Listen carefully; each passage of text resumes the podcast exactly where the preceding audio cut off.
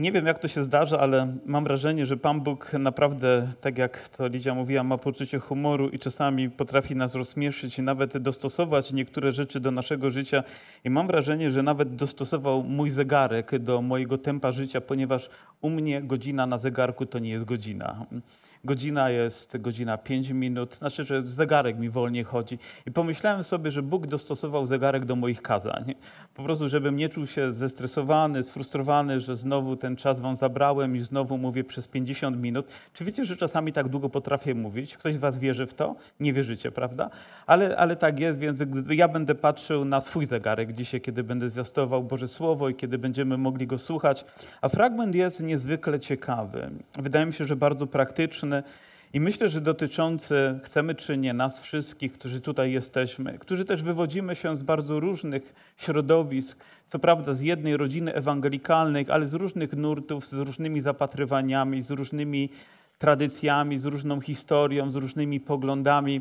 I myślę, że tak samo było również w zborze w Rzymie. Byli tam zarówno Żydzi, jak i byli ludzie, którzy wywodzili się z pogan i być może ich spojrzenie na niektóre rzeczy nieco się różniło. Nie były to rzeczy fundamentalne, ale były tak trudne, że mogły ich poróżnić. I dlatego pojawia się ten czternasty rozdział, aby te rzeczy uregulować w ich sercach, by patrzyli na nie we właściwy sposób i oby Pan sprawił, żebyśmy wychodząc z tego również mieli właściwe spojrzenie.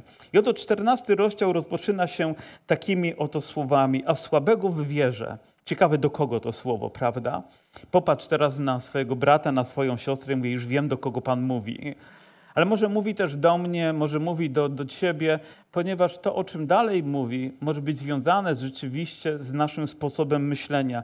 Przyjmujcie, i myślę, że to jest bardzo ważne, nie wdając się w ocenę jego poglądów. A więc naszą słabością jest to, że nasze poglądy na jakiś temat stały się ważniejsze niż fundamentalne prawdy dotyczące naszego duchowego życia. Że one stały się tak ważne, że zaczęły stawać się pewną barierą między nami. I widać, nie dotyczy to i tylko dzisiejszego czas, dzisiejszych czasów, ale również było to wcześniej. I myślę, że dotyczy to również nas, którzy tutaj jesteśmy na tym miejscu. I rzecz jest bardzo praktyczna i o to mówi tak. Jeden wierzy, że może jeść wszystko. Mówiłem, że słowo będzie do mnie?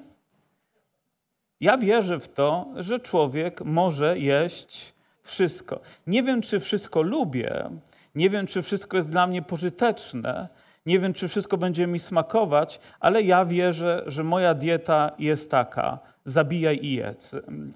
To znaczy, że mogę jeść praktycznie wszystko. Nawet flaczki lubię. Powiem, lubię to nawet, czego inni nie lubią, ponieważ, ponieważ nie robię z tego jakiegoś religijnego odniesienia, a słaby zaś jarzynę jada i to do was, albo do niektórych z was. A więc możemy w tym względzie różnić się, ale to nie znaczy, że powinniśmy być od siebie oddzieleni. Amen? Możemy siedzieć obok siostry, która nie je mięsa, niech ją Pan błogosławi, albo obok brata, który je tylko same, albo je mięso i nie je jarzyn, niego Pan też błogosławi, niech często sobie cholesterol bada, ale wiemy, że te rzeczy po prostu nie powinny w zasadniczy sposób nas różnić, ponieważ są to nasze poglądy, są to nasze oceny ludzkich sytuacji, które nie powinny wpływać na duchową jakość Kościoła. Ale ze względów historycznych, religijnych i innych, one zostały tak w nas jakoś uwarunkowane i tak wypiętrzone, że stały się problematyczne, stały się rzeczami nie do przeskoczenia też w naszym życiu życiu. I oto dalej czytamy tak: Niechże ten, kto je, nie pogardza tym, który nie je, a kto nie je, niech osądza tego, który je, albowiem Bóg go przyjął. Myślę, że to stwierdzenie Bóg go przyjął oznacza to, że mój stosunek do Niego musi być taki jak Boga. Bóg go przyjął takim, jakim on jest. Czy je mięso, czy nie je mięsa, czy jarzyny, czy inne rzeczy. Bóg go przyjął. Więc co mi do tego, co on je? Nie zaglądam do jego menu, nie patrzę na jego miskę, tylko patrzę na Boga, który go umiłował, który go przyjął. I wartość tego powinna być tak ogromna, że przewyższa wszystkie inne, które tutaj dla nas, ludzi, stały się tak ważne. Ja myślę, że te podziały idą o wiele głębiej. Akurat Paweł w tym fragmencie się tego nie mówi, ale czasami styl muzyczny, czasami polityka, czasami inne poglądy stają się dla nas tak ważne. Poglądy. Nie rzeczy fundamentalne, ale nasze poglądy, nasze zapatrywania, że stajemy się sobie czasami obcymi, a nawet wrogami, potrafimy się kłócić, potrafimy piętrzyć w ten sposób nasze emocje i wychodzimy bardzo poranieni, często z takich niepotrzebnych, niepotrzebnych potyczek słownych. Zobaczcie, gdy razem uwielbialiśmy Boga, gdy stawaliśmy przed Jego obliczem, gdy modliliśmy, czy to nie była piękna chwila?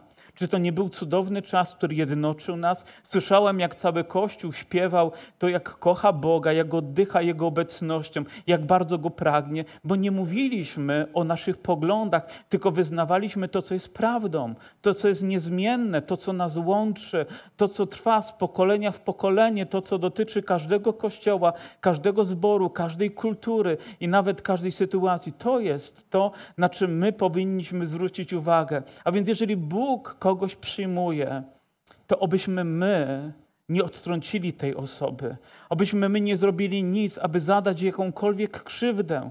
A my często skupiamy się na rzeczach, skupiamy się na poglądach, skupiamy się na naszych ocenach i uznajemy je za tak ważne, że rzeczywiście później Kościół z tego powodu choruje. Ale piękną rzeczą jest to, że Bóg chce i te rzeczy wyprostować w naszym życiu. Wiecie w jaki sposób? Najprostszy, zapierając się samych siebie, spoglądając na naszego Pana, biorąc czasami nasz krzyż, mówiąc: Boże, wierzę, że przecież ja mam rację, ale dobrze przyjmuję mojego, mojego brata i moją siostrę ponieważ Ty to uczyniłeś. Myślę, że trudną rzeczą było zaakceptować fakt, ludziom, którzy pochodzili z Żydów, to, że poganie dostąpili tej samej łaski. I być może też ze względu na historię, jakieś antagonizmy, może trudno było poganom w pełni przyjąć Żydów, ale Bóg przyjął jednych i drugich i chciał, żeby stali się jedną Jego wielką rodziną. To tym bardziej my, którzy tutaj żyjemy, którzy musimy funkcjonować, powinniśmy widzieć brata i siostrę w Chrystusie, nie wdając się w pewne, w pewne poglądy. Kimże Ty jesteś?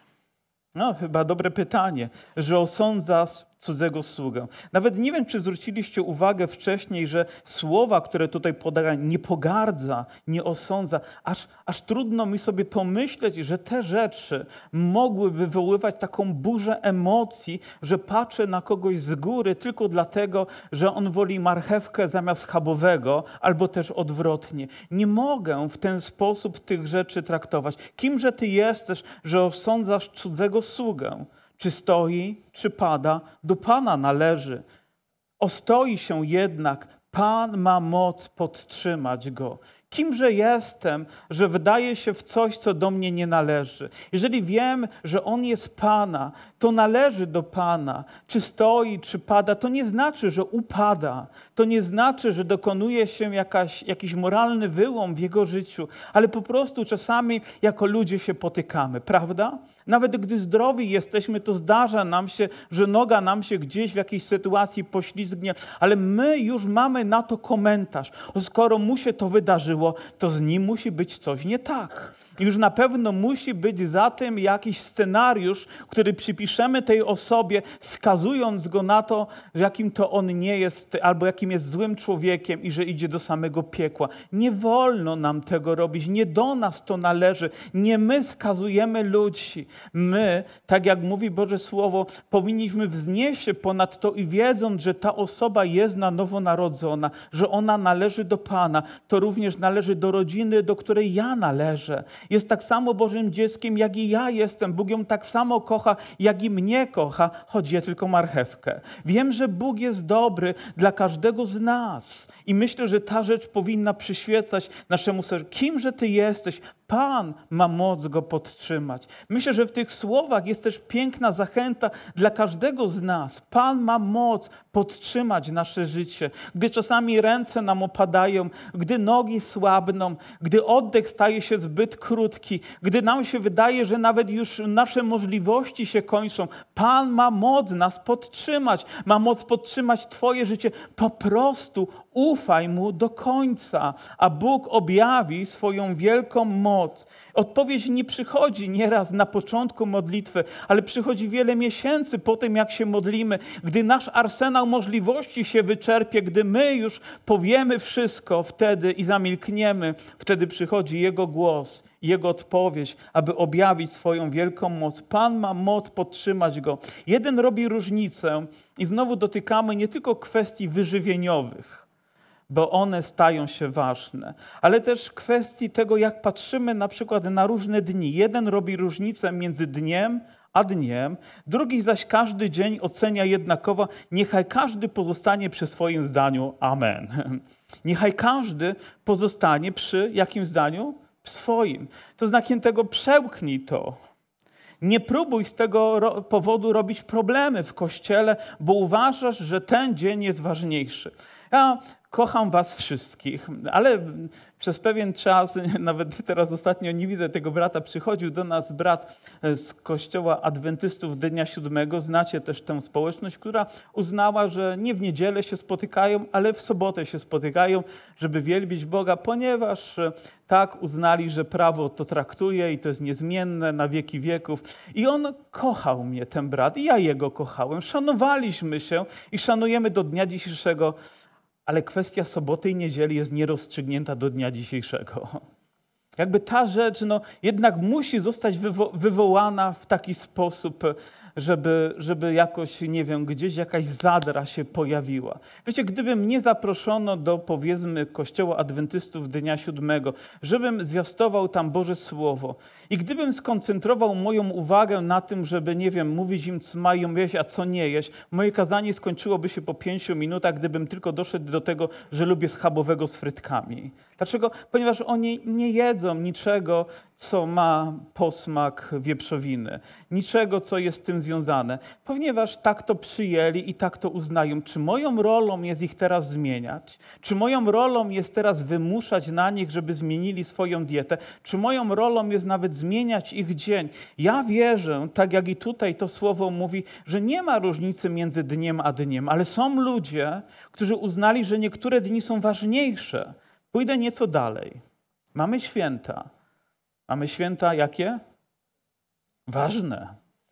Mamy święta, które mówimy, że to Boże Narodzenie. Są, sam fakt, że ktoś mówi, że Boże Narodzenie, wiecie, mamy Narodzenie Pańskie, ale do dobra. Ale mamy święta Bożego Narodzenia i mamy święta Wielkanocy. No i jeszcze po drodze parę innych świąt państwowych i innych, które uznaliśmy. Ale wskażcie mi w Biblii fragment, w którym Jezus nakazał nam, żebyśmy te święta obchodzili jako święta, raz w roku, tego dnia w określonej porze. I najczęściej to są pory związane z jakimiś przeszłościami, związanymi z historią i kultem nawet, ale my uznaliśmy, że te dni są ważniejsze od innych. Chcę, chcę, żebyście mnie właściwie rozumieli. To nie znaczy, że gdy przyjdzie pamiątka Narodzenia Pańskiego, to ja nie będę w ten sposób zasiadać z Bożą rodziną do stołu, żeby razem jeść, żeby razem świętować, uwielbiać Boga, ale nie uznaję, że te dni są święte dlatego, że Biblia nakazuje, tylko my uznaliśmy, że tego dnia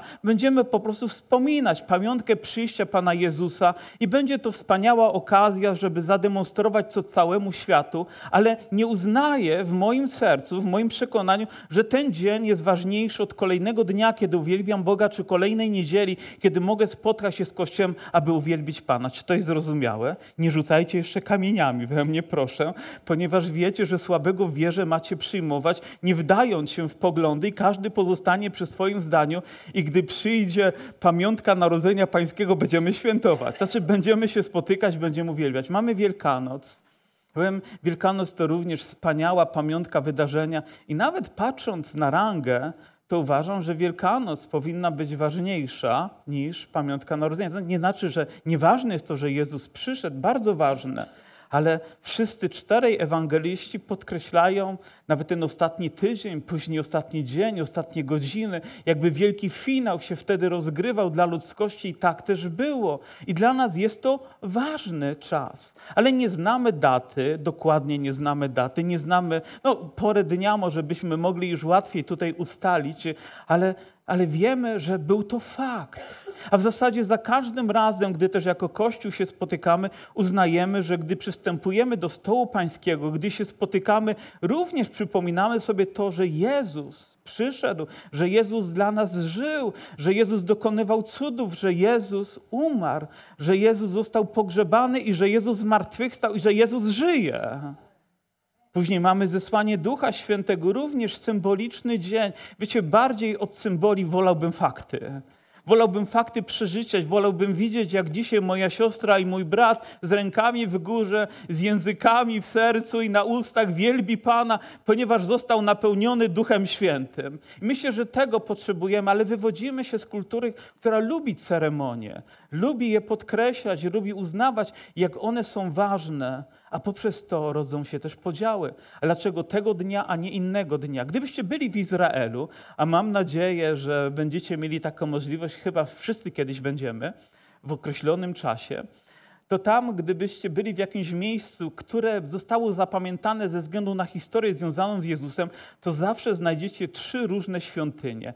Najczęściej jest to kościoła powszechnego, kościoła wschodniego, jakaś jeszcze innego rodzaju świątynia. To samo miejsce. Ale będą się kłócić nawet o metry. Nie, to było w tym miejscu, ci uważają, że 10 metrów dalej, a ci, że po środku gdzieś. I każdy sobie swoją świątynię postawił i spróbujcie to ruszyć i mamy trzecią wojnę światową. A już na pewno mamy podziały, bo każdy idzie do tego w miejsca i to na pewno było tutaj.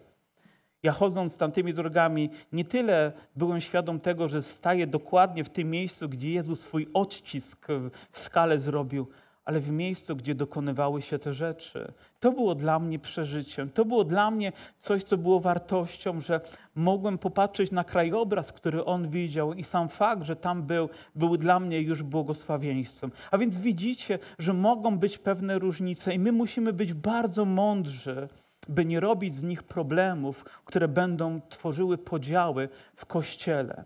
Ale też mamy kościół ewangeliczny, mamy też różne tradycje, mamy różną historię, mamy pewne różne poglądy, które są związane trochę z naszą kulturą bardziej ewangeliczną niż z prawdą biblijną.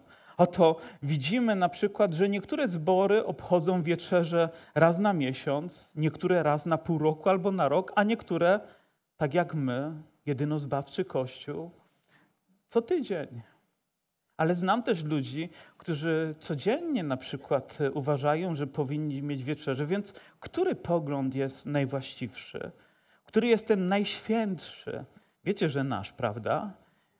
Wiecie, że to my, ma, że to my mamy rację. Spotkałem kiedyś pewnego brata, który e, miał zwiastowaną Ewangelię przez ludzi, którzy bardzo tak schematycznie, nie, nie chcę tego słowa użyć, ale powiem, no tak bardzo pobożnościowo, ze względu na formę podchodzili do, do chrześcijaństwa.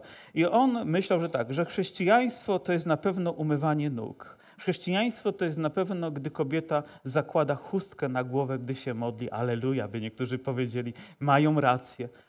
I wiecie, że on nigdy nie mógł przyjść do Chrystusa?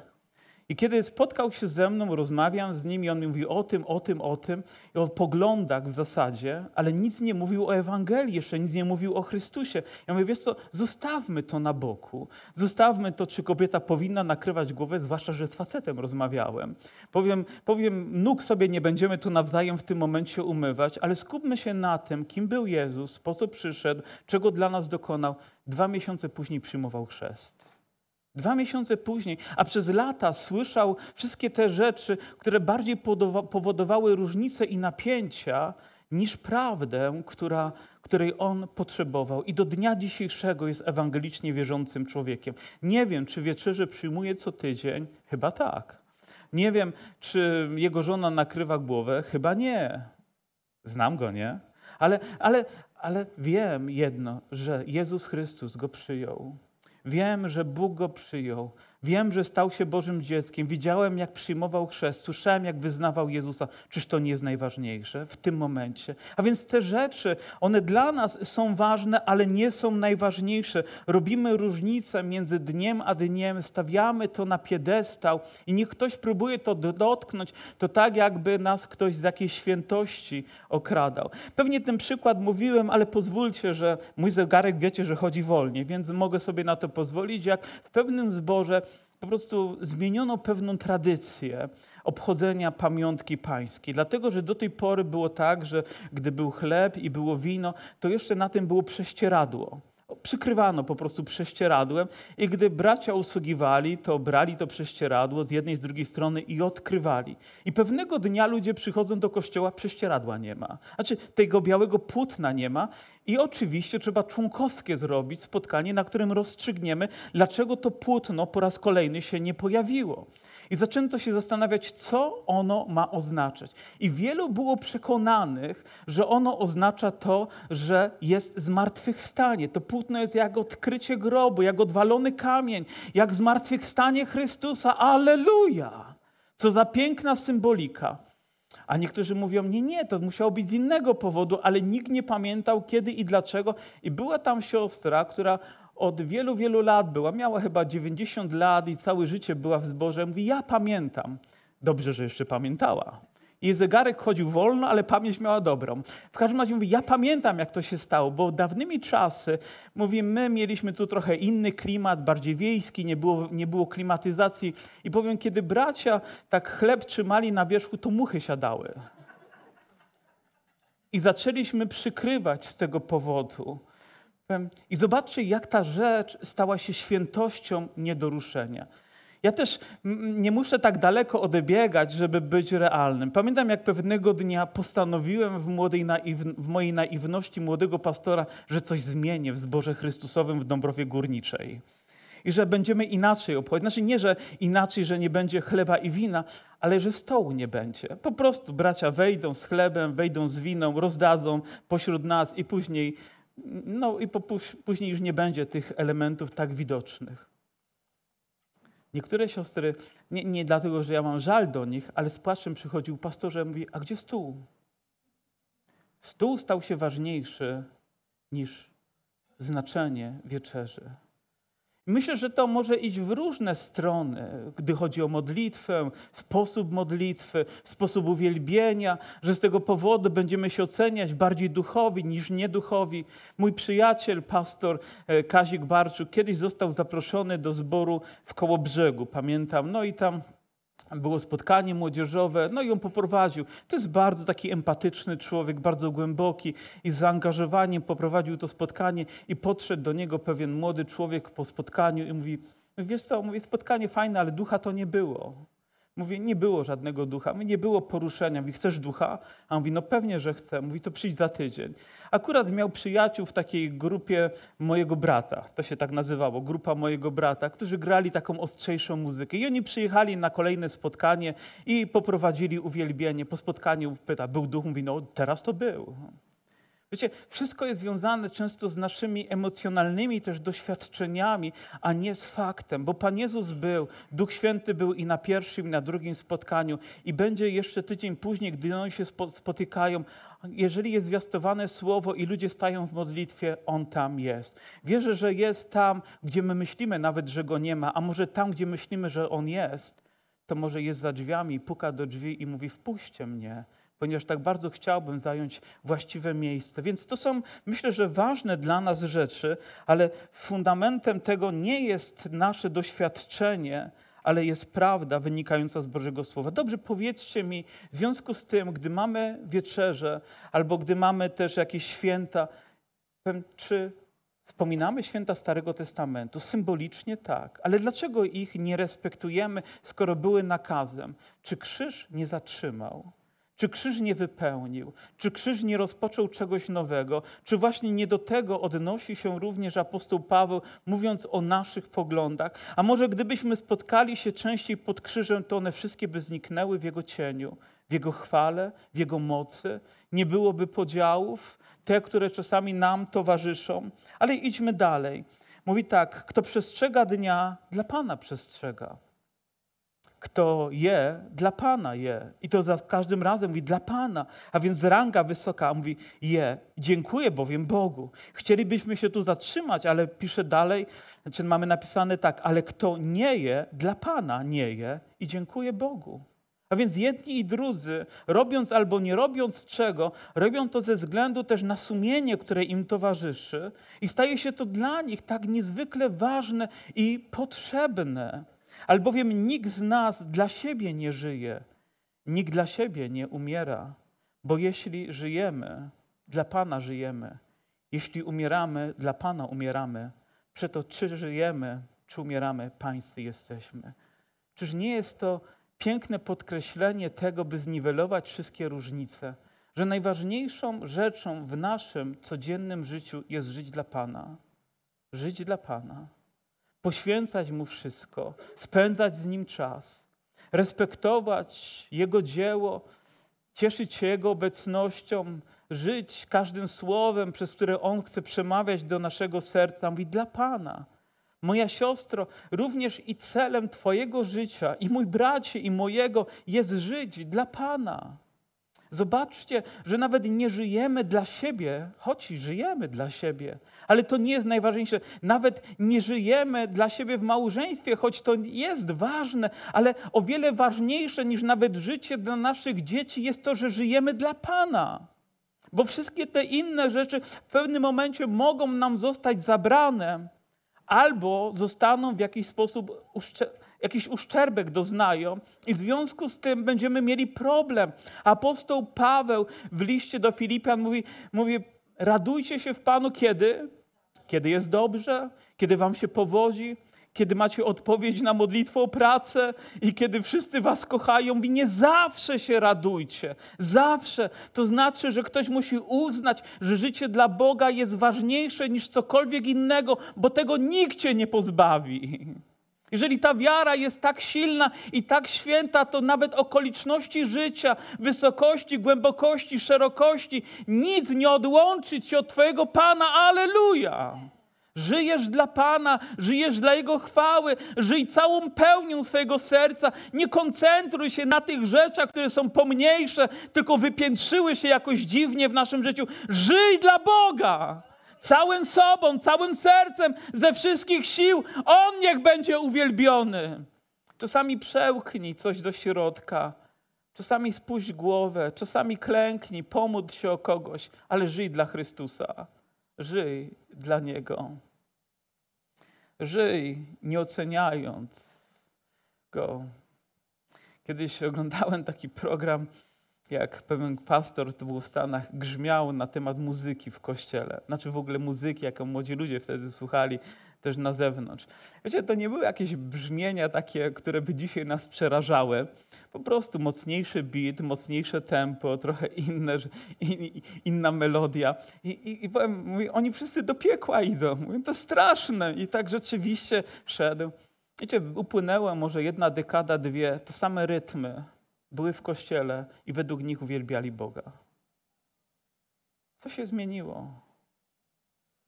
A wtedy stały się taką kością niezgody.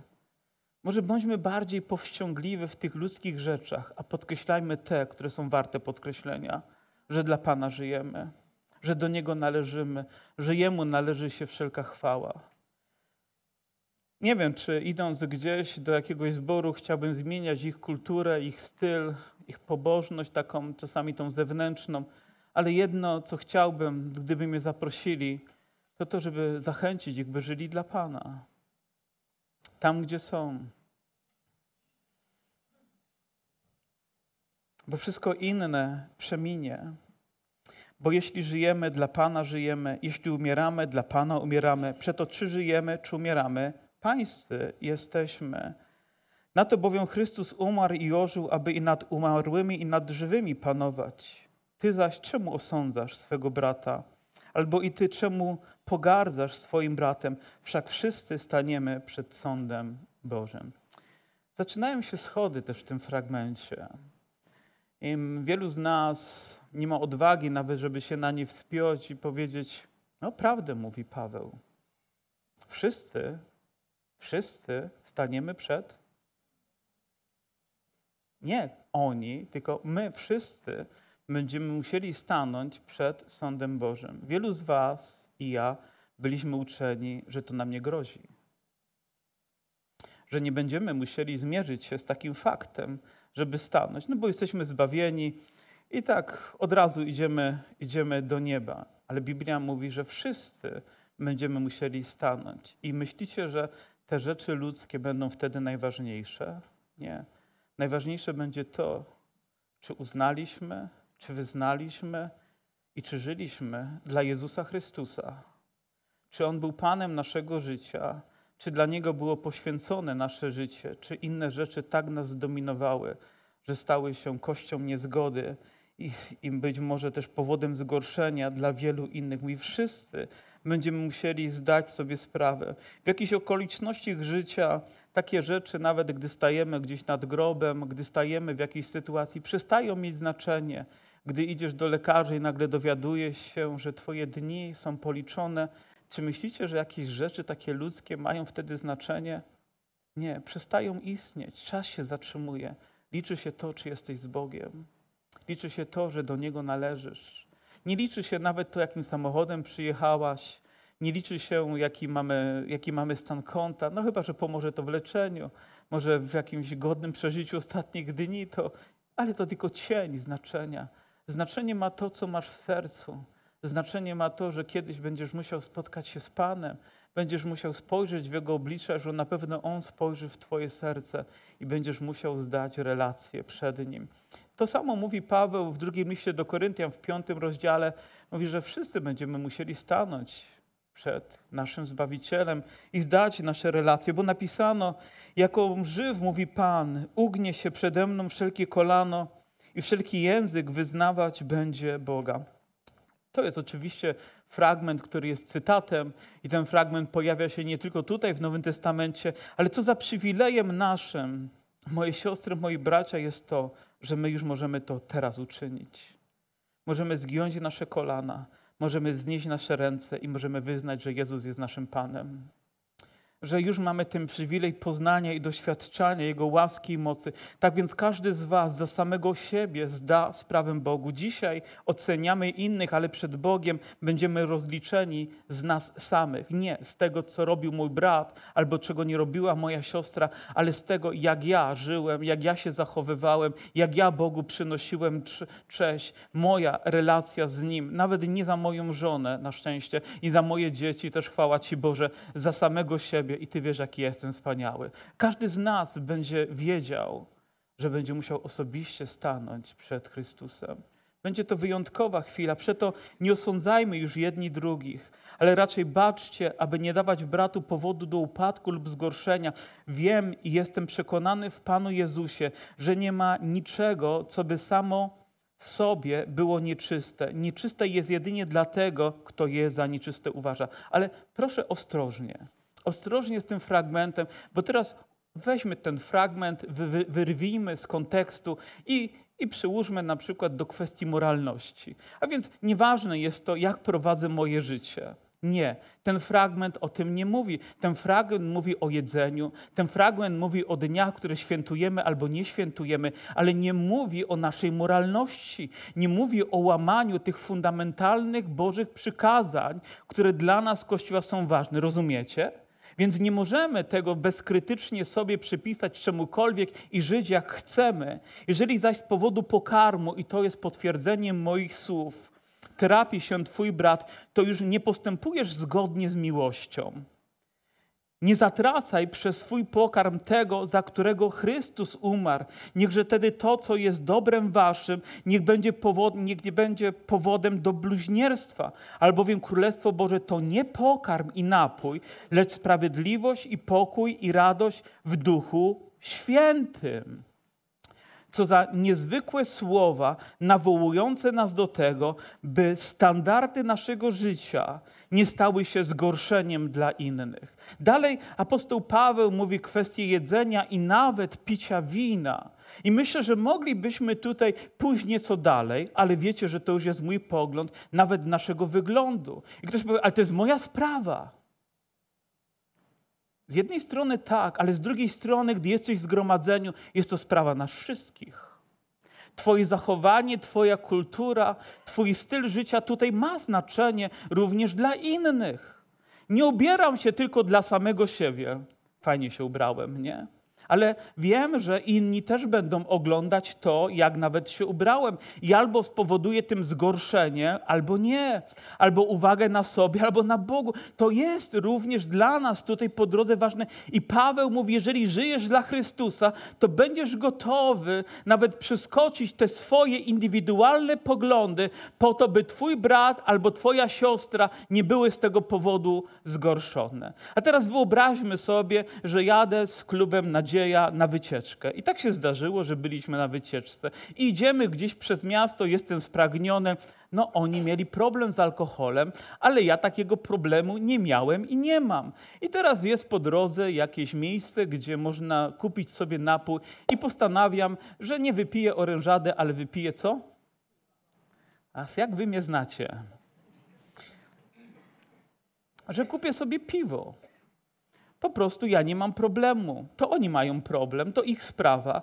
Ja mogę wziąć, a wybierzcie co chcecie i dajcie mi święty spokój. Uważam, że gdybym w ten sposób postąpił, byłbym człowiekiem słabym w wierze, byłbym człowiekiem niedojrzałym, byłbym człowiekiem nieodpowiedzialnym wobec mojego brata i mojej siostry, kogokolwiek, który by tam był, ponieważ stałbym się być może nawet w małej części powodem do zgorszenia, albo też powodem do tego, że skoro on może, skoro pastor może, to ja też mogę. Skoro ktoś wychodzi na środek i tak się zachowuje, albo taki styl, to ja też tak mogę. Nie, musimy być bardzo ostrożni, by nie dawać nikomu powodu do tego, żeby ktokolwiek był zgorszony, albo musiał nawet zamykać oczy. Jesteśmy tutaj dla Pana. Jesteśmy po to, żeby Go uwielbiać. Jesteśmy po to, by On był na pierwszym miejscu. Amen.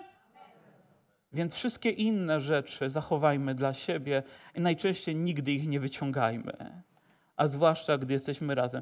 Ja wciąż nie wiem, czy mój zegarek spowalnia, czy wy jesteście senni już, ale mówimy o ważnych rzeczach dotyczących Kościoła.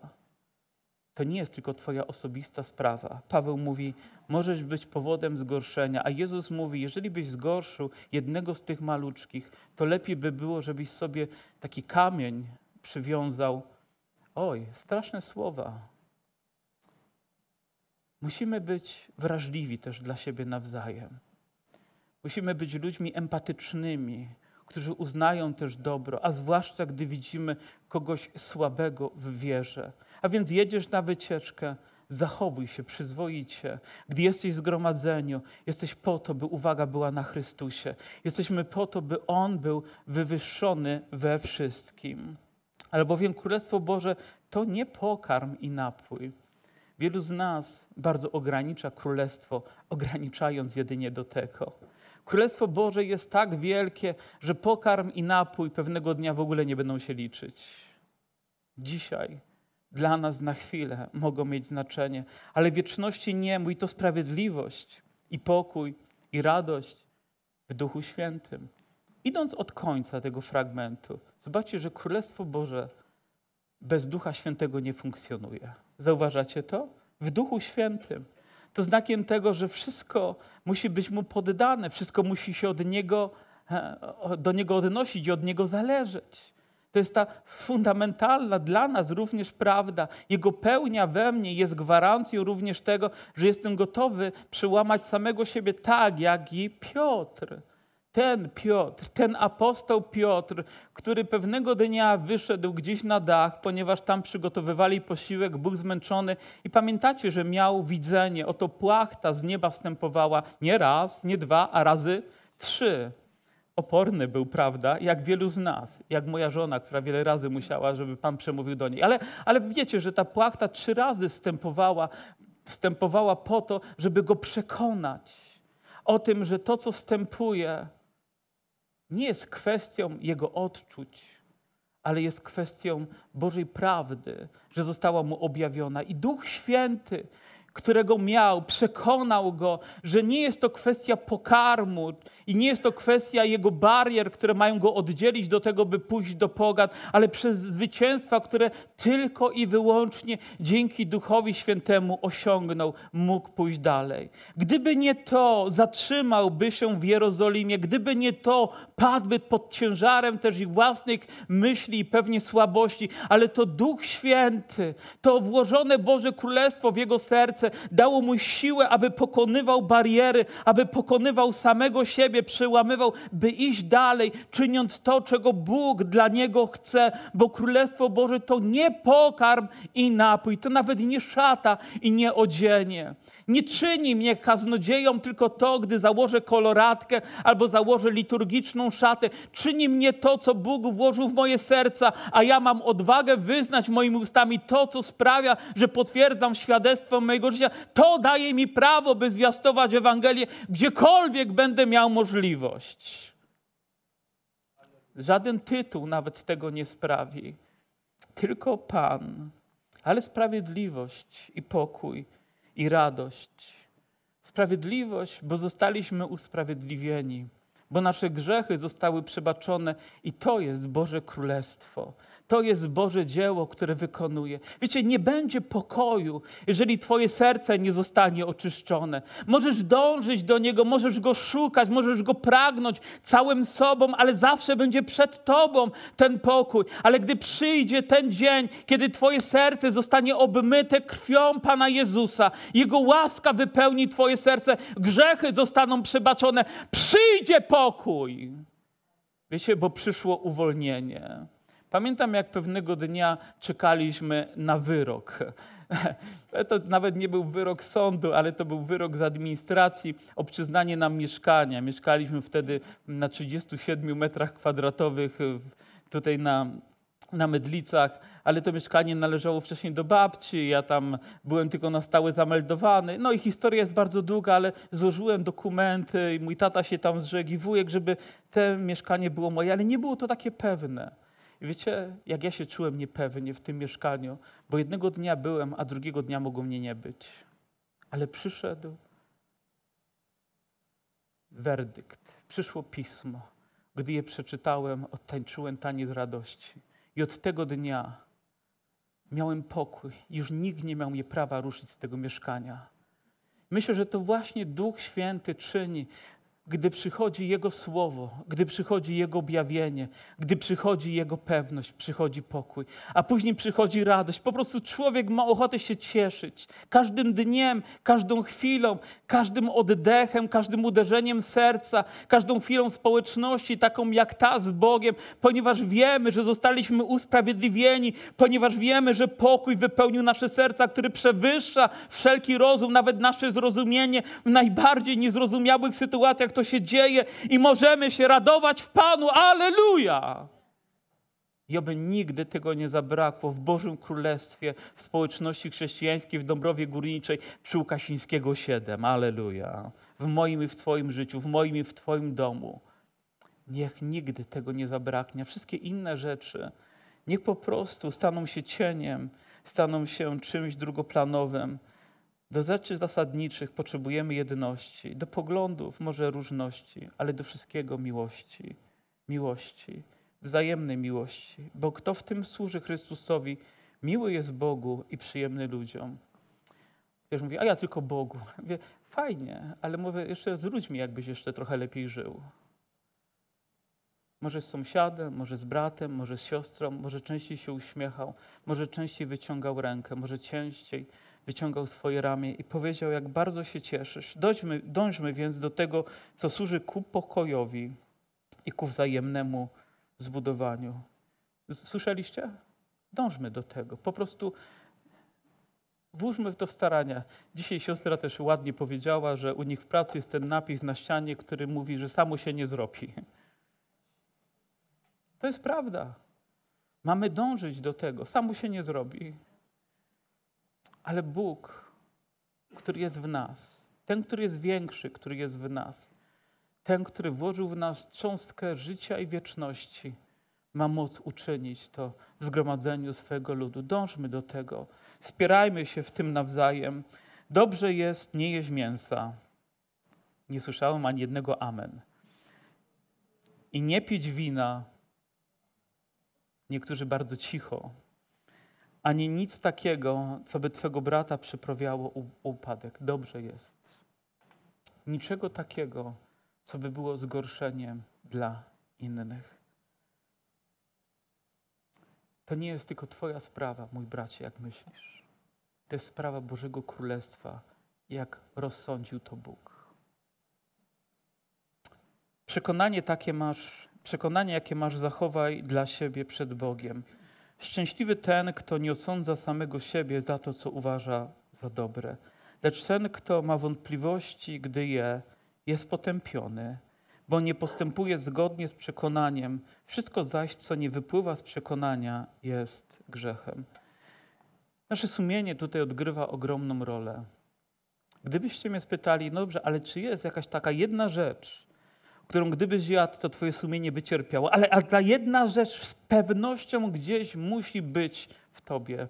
I chcę wam powiedzieć, macie rację, jest.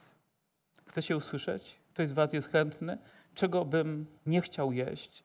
Przy czym moje sumienie by cierpiało. Niektórzy z was już wertują korkondancję biblijną i macie rację. Dzieje apostolskie, 15 rozdział, gdy też zalecenie, które było też do zborów pogańskich, mówi wstrzymujcie się od krwi. I po prostu ja się wstrzymuję. Ale gdyby brat obok mnie jadł kiszkę, tą pełną kiszkę, taką to znaczy, że z krwią, kaszankę to się chyba nazywa, czy by mnie zgorszył mój brat? Pewnie nie, bo jestem już na tyle dojrzały, że te rzeczy nie stały się dla mnie zgorszeniem. Ale gdyby poczęstował mnie, czy bym jadł, powiedziałbym, a mogę zjeść coś innego, nawet suchy chleb. Ze względu na sumienie, które mam, po prostu bym tego nie zjadł. To jest moje odczucie, to jest wzięcie tego słowa i po prostu zastosowanie go w moim życiu. Tego się nauczyłem, gdy przyszedłem któregoś dnia jako młody człowiek na nabożeństwo, usłyszałem ten fragment i od tego dnia, gdy moja mama kupowała kaszankę, to ja mówiłem nie dziękuję. Po prostu od tego dnia. Ale mówię, jest to kwestia mojego sumienia. Czy to kwestia bariery, czy to jest kwestia królestwa? Nie, to jest kwestia też mojego sumienia. I proszę, wybaczcie mi, bo i ja jestem czasami słaby w wierze. Bo ja czasami takie rzeczy mam, które są moim zapatrywaniem. Czy mam swój gust muzyczny, gdy chodzi o uwielbienie? Tak, mam. Czy mam swoje potrzeby, gdy chodzi o wygląd ludzi, jak powinni się zachowywać i to, że nie powinny im dzwonić komórki na nabożeństwie? Tak, mam. Ale to nie jest sprawa królestwa, to jest sprawa po prostu moja, moich czasami odczuć, moich oczekiwań. Ale najważniejsze dla mnie jest to, aby ktoś z Was dzisiaj postanowił w sercu i chciał żyć dla Chrystusa. Nic nie będzie ważniejszego w Twoim życiu niż ten fakt. Nic nie będzie bardziej błogosławionego niż to, gdy będziesz miał w tym swój przywilej. Niech nas Pan w tym błogosławi. Amen. Powstańmy.